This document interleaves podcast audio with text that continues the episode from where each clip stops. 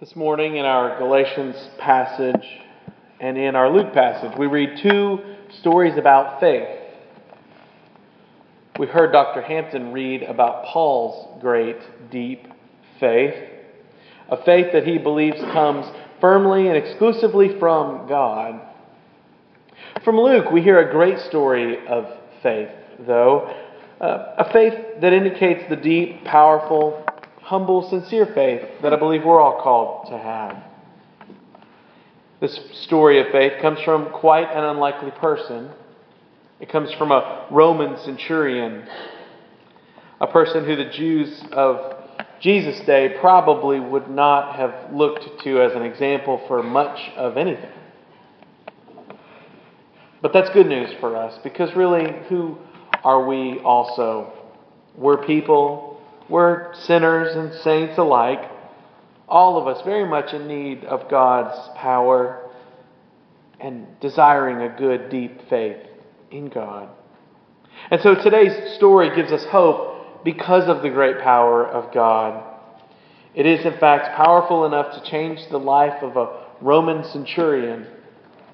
And if it's powerful enough for that, it's probably powerful enough for us as well, don't you think? Consider that as we hear these words from the Gospel of Luke, chapter 7, verses 1 through 10. After Jesus had finished all his sayings in hearing the people, hearing of the people, he entered Capernaum. A centurion there had a slave who he valued highly and who was ill and close to death. When he heard about Jesus, he sent some Jewish elders to him, asking him to come and heal his slave. When they came to Jesus, they appealed to him earnestly, saying, He's worthy of having you come do this for him, for he loves our people, and it is he who built our synagogue for us. And Jesus went with them. But when he was not far from the house, the centurion sent friends to say to him, Lord, do not trouble yourself, for I am not worthy to have you come under my roof. Therefore, I did not presume to come to you, but only speak the word and let my servant be healed. For I also am a man set under authority, with soldiers under me. And I say to one, Go, and he goes. And to another, Come, and he comes. And to my slave, Do this, and the slave does it. And when Jesus heard this, he was amazed at him. And turning to the crowd that followed him, he said, I tell you, not even in Israel have I found such faith. When those who had been sent returned to the house, they found the slave in good health.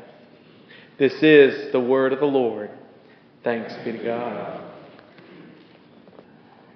As we turn the calendar to the month of June, traditionally we'll find wedding season upon us. Recently, I've counseled with several couples who are getting married, actually in the fall and the winter time. And one of the things that inevitably comes up when you talk to a couple these days is discussion about the vows.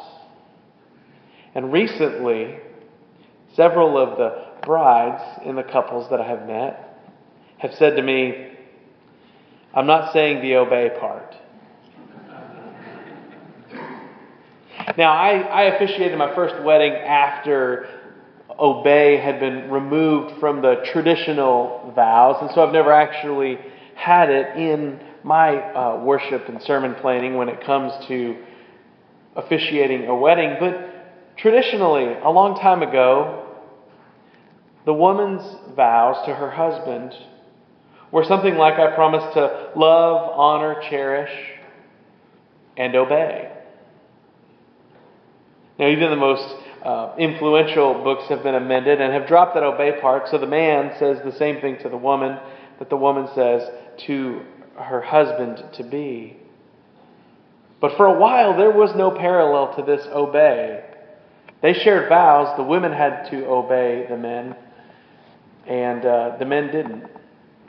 Now, these days, that couples may or may not want to include that word is actually of little consequence to me. What I find most interesting and significant about it is that they're thinking about the kind of marriage that they want to have. They're thinking about the kind of partnership that they want to create and maintain. They're thinking about how when they look back on the vows that they make to one another, what is it, what is the trajectory that we are setting forth in these moments? And this is a good thing. It's good for us to desire uh, certain things. It's good for us to, to say things that matter and for us to long for something that matters across the long haul. Now, today is not about wedding vows or marriage vows. It's not about the way that couples, um, what they say and whether it's right or wrong. Rather, it is about the intentionality that they have as they think about their vows. For as they are intentional about their faith, or about their vows, they're intentional about the marriage they're wanting to shape and create. And we too, in our language and in our belief and in our thinking, ought to be intentional for us about the faith we want to create among ourselves, in ourselves, with ourselves, and in that faith that comes from God. We are, it is up to us in many ways to decide how we want to experience faith. Do we intentionally want to have a faith like that centurion's faith? Or do we want to settle for the faith that so many others had who were around Jesus, trying to trip him up because he wasn't following the letter of the law? When I read about Paul and the faith that comes from God, and when I read about this centurion, what I find is I want a faith like that. I hope you do too. Throughout Paul's letters to the churches of Galatia, we call it Galatians, he makes one profound argument over and over and over again. It's the last couple verses that Dr. Hampton read. He says, I want you to know, brothers and sisters, that the gospel that was proclaimed to me is not of human origin, nor did I receive it from a human source, nor was I taught it, but I received it through a revelation of Jesus Christ. For Paul, this is of the utmost importance because he was a Jew. He was, in fact, really good at being a Jew. And he followed the law of being a Jew to the letter. He dotted his I's, he crossed his T's, and he kept every jot and tittle of the law beyond the expectations that most Jews would have had for themselves. He was so good at keeping the law that he worked hard at helping others keep the law. And when we meet him in early uh, in Acts, he's taking care of people who were not following the law. But on that Damascus road where we met him, a story we read several weeks ago what Paul proclaims is that, the, is that the Spirit of God came to him and overcame him, and he discovered the power of Jesus as he received a revelation from God. And to Paul, this is different than the sensing and the learning, the belief that comes from sharing things with one another. Because, well, for that, that, that was a whole lot like his Judaism was. You see, for Paul, the law started in a good place. But after he saw what God was doing through Christ, he began to see that the law working itself out among those Jews that he grew up with, well, it was a law that was subject to great human influence. And so the law from the rabbis, the Sadducees, and the Pharisees had become a human law and not something from God. What Paul is proclaiming is that true power comes from God and that God gives true power God gives power that's not bound by humans or by space or by time or by limits. So it comes and it gets him on the Damascus road. It's a power that's not just about behaving the right way or doing the right things. Rather, the power of God that Jesus embodies, the power that Paul writes about, and the faith that somehow this centurion has is a power that's beyond the simple, small minded rules and limits of that Jewish law. The power of Jesus goes far beyond our imagination, as far as our wildest dreams can take it. And really, when we think about our faith in God, don't we want to have a faith like that? In his gospel, Luke repeatedly uses unlikely people to tell the most profound stories, and today we meet one of those. The Romans were the ideological enemies of Jesus. They were the earthly empire that stood in opposition to David's throne that would someday come again. And living in that memory with the hope that another David would come, they lived politely under the Romans. But a centurion really did, even a good one, probably represented everything that was contrary to the Judaic culture at the time. But Jesus is bringing about a different kind of faith. Centurion represents access to faith and is an example of what true faith is. And this true faith comes from an outsider. It comes from the least believable character of all, in some ways. To the Pharisees, the Sadducees, the religiously faithful of Jesus' day, the centurion was like the opposite of where God was going to work. But this centurion believed in the power of Jesus. And he becomes an example. He sees that what Jesus is doing is something that the others can't see. And therefore, in Jesus, he has great faith. He has a faith that Jesus can heal, a faith that Jesus can make all things well, and a faith that Jesus' power stretches even beyond the physical presence and the physical limits of time and space. He's thinking far beyond the framework of Judaism at the time. For, for, for, for the religious people of Jesus' time, religion was about the power of God being present in a particular place, hence the temple, hence the veil and the curtain. People took pilgrimages to the temple. Altars were built all over the landscape because God had worked there. Let's go there and celebrate where God worked. Or even think about that man who was healed by Jesus at the pool at Bethesda. He believed that the power of God was in those waters, and if only someone could get him in the waters as soon as it, would stir, it was stirred, he would be healed. And Jesus healed the man without the waters. Jesus was bringing something new. Jesus was bringing a faith to the people, a faith that, that emerges that's powerful enough to believe that bigger things can happen than what had been done before. And is that the kind of faith you want to have? Is that the kind of faith we might want to have? That's the kind of faith the centurion had. The centurion has a faith like this, a faith that heals from afar.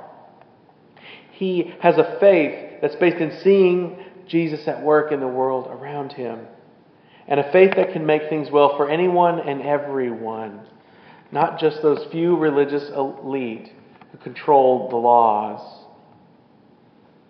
And we want a faith like that because that's a faith that is real and is alive and is powerful. It's the kind of faith we experienced when we were first called into the faith, isn't it? And I really think when it comes down to it, what we need to do in order to experience this kind of faith is open our minds and let God work. Open our hearts and see where God can go. Start to believe. Because that kind of faith isn't limited to a centurion who lived 2,000 years ago. And that kind of faith isn't for just one time and place. And it wasn't just to heal one special slave in one story in Luke 7. That's the kind of faith Jesus died for and was resurrected to give us. That's the kind of faith that the Spirit of God enables in all of us.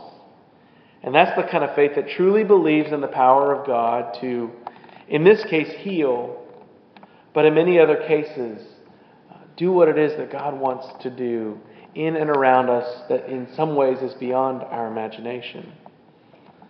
And that's the kind of faith that even in Israel, Jesus had not yet found. John Lennon saying, You may say that I'm a dreamer, but I'm not the only one. And when it comes to having a faith like the centurion in Luke 7, some might say we're dreamers. But don't we want to have a faith like that? And if we do, how do we start? I think we start by believing. I think we start by believing and acting, believing and having faith, opening, opening our hearts and minds to where God might work, and believing. When I say that over and over and over again, I think about a line from the Lego movie where the character says, Believe. I know it sounds like a cat poster, but it is true. The first mission trip I ever took as a youth leader, the first one I ever led, was full of hiccups and troubles that were beyond our control. As we were on our way to Atlanta, the van we had borrowed from the local preschool started to get kind of warm, and it was June. And what we realized was though we had left Zebulon with air conditioning, air conditioning left us about Charlotte, and it didn't come back for the rest of the week. Someone else was driving the church's old Ford van, and then there was a rattle in the transmission. And then the church had to replace the transmission when we were in Atlanta that week. One of our chaperones drove her car to Atlanta because it would be easier for running errands and not having to transport people. And on Sunday night, she pulled the car into the parking lot of the restaurant we were eating, and it kind of stalled. And she had to have her alternator replaced that week. And then I was a 23 year old youth minister, and I didn't realize that they put credit limits on the youth minister's credit card. So the last swipe I made with the church credit card was a swipe to secure the hotel rooms for the week on the first night. I wasn't sure how we were going to feed 36 people all week, but it happened. And uh, I'm thankful for those chaperones who helped us through. Circumstances at every turn on that trip were stacked against us, but never once did the chaperones or the youth, or maybe even me, as best I remember, stop believing. Every step of the way, those who were helping me had a choice. They could believe or they could get pessimistic. They could keep working towards the powerful, positive possibilities. And they did. And the way that they lived, the faith that they embodied, carried us far beyond the ridiculous car trouble and credit card limits that we had experienced. Looking back, it's one of the most important trips we ever took. And in many ways, well, I'm often reminded of that trip, and, and I don't think about the troubles we had when I think about that trip. Because I think about a glass that I bought for each of the chaperones. It was a, a, a pint glass, and it had a white line around it. And above the white line, it said Ottimista, and below the right line, white line, it said Pessimista. And you don't have to know very much Italian to know that that says optimist and pessimist. And I gave every leader a glass because at every turn, they chose to see the possibilities. They dreamed about what was possible instead of getting frustrated by what was trying to be impossible. In every way, they showed our youth the kind of faith and behavior to have when circumstances conspire against you. And in every way, when I remember that trip, I don't remember the trials and the failures. I remember standing on top of Stone Mountain with those kids. I remember block parties in apartment buildings. I remember traffic in downtown Atlanta, yes. But I remember all the good things that God did. I remember that I want to have a faith like that. A faith like those leaders helped me with. And in some way or another, choosing have, to have faith like that is very much like choosing to have a faith like the centurion did. Don't we want to have a faith like that? The faith of the centurion and the faith of Paul are a deep, abiding faith in the power of God. Because God's power pushes us beyond the practical circumstances and the, the typical situations of everyday life. When we think back on this sermon, we think about wives saying, I don't want to say obey. And to some, that might be anarchy, but to others, that's a, that, that displays a possibility for a partnership that could lie ahead for many, many people in a beautiful way. Some see Van Troubles on a youth trip as an opportunity to make memories instead of a stumbling block, worth sobbing over because they see that God can work no matter what.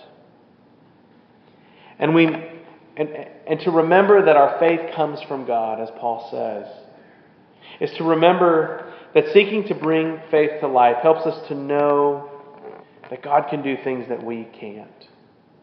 That there's a power at work that's greater than us, and that we can sense God's work in this world in a powerful way if we, like the centurion, have a deep faith, a faith like that. So tonight, today, think for yourself what kind of faith do you want to have? What kind of faith do you have? And is that the one that you want? And are you willing to embrace a faith like Paul's or the centurion's? Are you willing to believe in the possibilities of what God can and will do? I hope you are. Because in, because in the face of all that we face otherwise in this world, I can't imagine living without a faith like that. Shall we pray? Gracious and loving God, we thank you for the examples of great faith that you have given us in this, an unlikely centurion, and I suppose in one of the most unlikely apostles of all, the Apostle Paul. Lord, we thank you for a faith that has come to us through you and through your love. And we pray that each day you would help us to have a deep, abiding faith that believes in possibilities and hope and healing and resurrection and isn't limited by circumstances, rules, or laws, or even religious authorities for whom it's in their best interest to make rules and laws. Lord, help us to see how you are alive and at work today, just like you were alive and at work in the life of that centurion many years ago. We thank you for his example, and we pray that you would help us to have a faith like his today as we pray in your great name. Amen.